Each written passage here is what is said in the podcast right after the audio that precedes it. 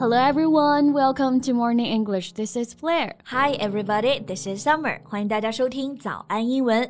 节目开始之前呢，先说一个小福利。每周三我们都给大家免费送纸质版的英文原版书、英文原版杂志和早安周边。大家微信搜索“早安英文”，私信回复“抽奖”两个字，就可以参加我们的抽奖福利啦。嗯，这些奖品都是我们的老师为大家精心挑选的，是非常适合学习英语的材料。而且你花钱也很难买到。坚持读完一本原版书、杂志，或者用好我们的周边，你的英语水平一定会再上一个台阶的。快去公众号抽奖吧，祝大家好运！嗯，那今天我们要来聊的呢，我想想都觉得头皮有点发麻。嗯，So earlier this month, a murder trial took place in Sichuan, and the criminal is a man who killed his wife brutally and hid her body in the freezer for two whole months. 这个就是之前轰动一时的四川冰柜藏尸杀妻案啊，嗯听名字都觉得毛骨悚然的。是的，是的。这个男的简直就是个禽兽啊！Or he's even worse than a monster。他把自己的妻子勒死了，然后把尸体藏到冰柜里面，长达两个多月。案发十个月后呢，现在终于开庭了。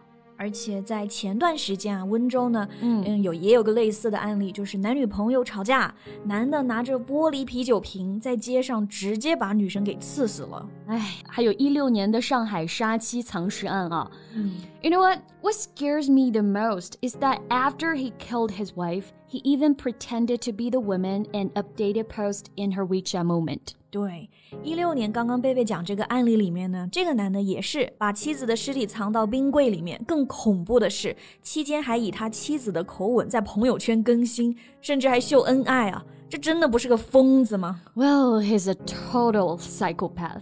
All of the men we just mentioned killing their wives are psychopath. 对，绝对的啊，心理变态。但这种案例，你看我们刚刚一说还不少见呢。嗯，那至于为什么这些男的要杀掉自己的妻子，那背后心理原因是什么呢？也有一些研究和讨论。Well, I think we can talk about that in today's podcast. Okay, so we can be more aware of their cycles. Yeah. 那我们今天的所有内容呢，都整理成了文字版的笔记，欢迎大家到微信搜索“早安英文”，私信回复“加油”两个字来领取我们的文字版笔记。Okay, so first let's see this word, cycle. 嗯 P S Y C H O, cycle. 我们刚刚这个词用了好几次嘛，就是用来指那些变态男。对，还有 psychopath，那在 cycle 后面加上 p a t h path。 不过其实这两个词啊，原本的意思是说一个人精神上真的是有疾病，也就是我们说的精神病患者。A person who's mentally ill and behaves in a very strange and violent way。对，但是像这种杀妻男，我觉得他们精神应该也不是完全正常，对吧？嗯，所以用这两个词呢也没问题啊，表示他们是疯子，是神经病。那么这个 psycho 和 psychopath，它们区别呢就在于前面这个 psycho 更加的口语化，是非正式的一个词。 Right. For example, he's such a psycho. 他真的是个疯子。 I can't believe this psychopath killed his wife。不敢相信这个神经病真的杀了他的老婆。那如果是这种神经病杀手啊，还可以在后面呢加上 killer 或者 murderer。For example, he's a psycho killer or he's a psychopathic murderer. 嗯哼， 那除了是精神变态，我觉得他们也是社会变态，对吧？嗯行为呢完全的反社会。So, is there a word we can use? Yeah, we can say sociopath. Society, social、这几个词我们熟嘛，表示社会、社交的。那么社会上是反人格的，用了这个 social 这个前缀，然后呢后面加上那个 psychopath 后面那个 path，所以组合成 sociopath。Meaning someone who also has a mental illness and behaves in a dangerous or aggressive way towards others. The person who commits such murder must be a sociopath. 而且我也是才知道啊，在英语当中呢，其实还有一个专门的词来表示杀妻罪或者杀妻者 What is the word? ，uxoricide。 Uxoricide. The first time hearing about it. Yeah，这个词呢是由两个部分组成的，前面是 u x o r，uxor， 在拉丁语里面的意思是指 wife 妻子，那后半部分呢是 c i d e，meaning to cut or kill，就表示杀害，所以呢杀妻就是 uxoricide。啊、g o t it。这个后缀还是比较熟悉的，对吧？嗯，比如我们平常常说的自杀，就是 suicide，后面也是这个 c i d e suicide。对， 比如说蓄意杀人啊，除了用 murder，其实也可以用 homicide，the crime of killing somebody。Yeah， 那如果是杀夫呢？是不是也有专门的词？有一个啊，叫做 mariticide。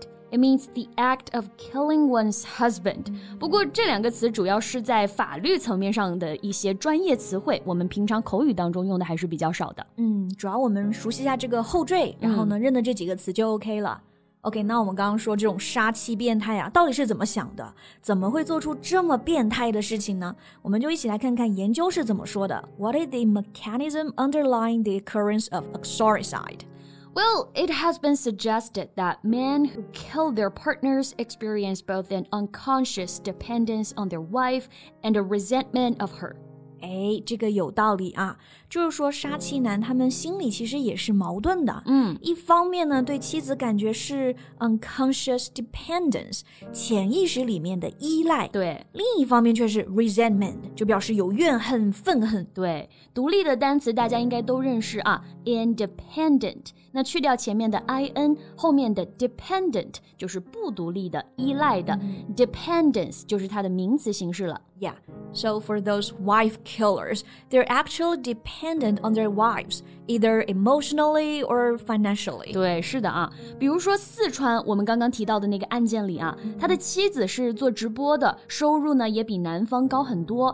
经济上来说，男方就很依赖女方，心里所以就不平衡了，对妻子有愤恨。那这个愤恨，我们用到的就是 resentment。It's a feeling of anger or unhappiness about something that you think is unfair. Yeah, and the verb is resent, to feel bitter or angry about something.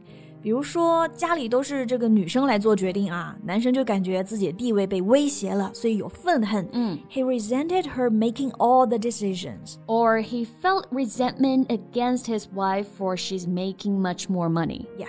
一方面依赖，一方面愤恨，就很矛盾。对，they wish to leave the relationship, but unknowingly perceive themselves as too helpless to do so, which turns into a belief that killing the wife is the only way to be free of her. 是的，精神上的巨婴成了婚姻里的杀手。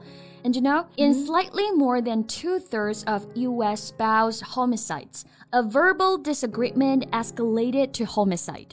Verbal disagreement，对，这个表示语言上的争执，其实就是吵架。也就是说，在美国三分之二的杀妻案中，都是由吵架升级成的谋杀。但是哪对夫妻不吵架呢？对呀、啊。So verbal disagreement cannot be the cause of it. Yeah. 所以，如果发现伴侣有这种暴力或者是伤害人的倾向，我们首先不要正面硬扛，对吧？嗯、不要语言刺激他，先保证自己的安全，然后呢，赶紧离开。没错。那大家对于我们讲的杀妻案有什么想法呢？欢迎大家在评论区给我们留言哦。Yeah, so that's all for today. 最后再提醒大家一下，今天的所有内容也整理好了文字版的笔记，欢迎大家到微信搜索“早安英文”，私信回复“加油”两个字来领取我们的文字版笔记。So thank you so much for listening. This is Blair. This is Summer. See you next time. Bye.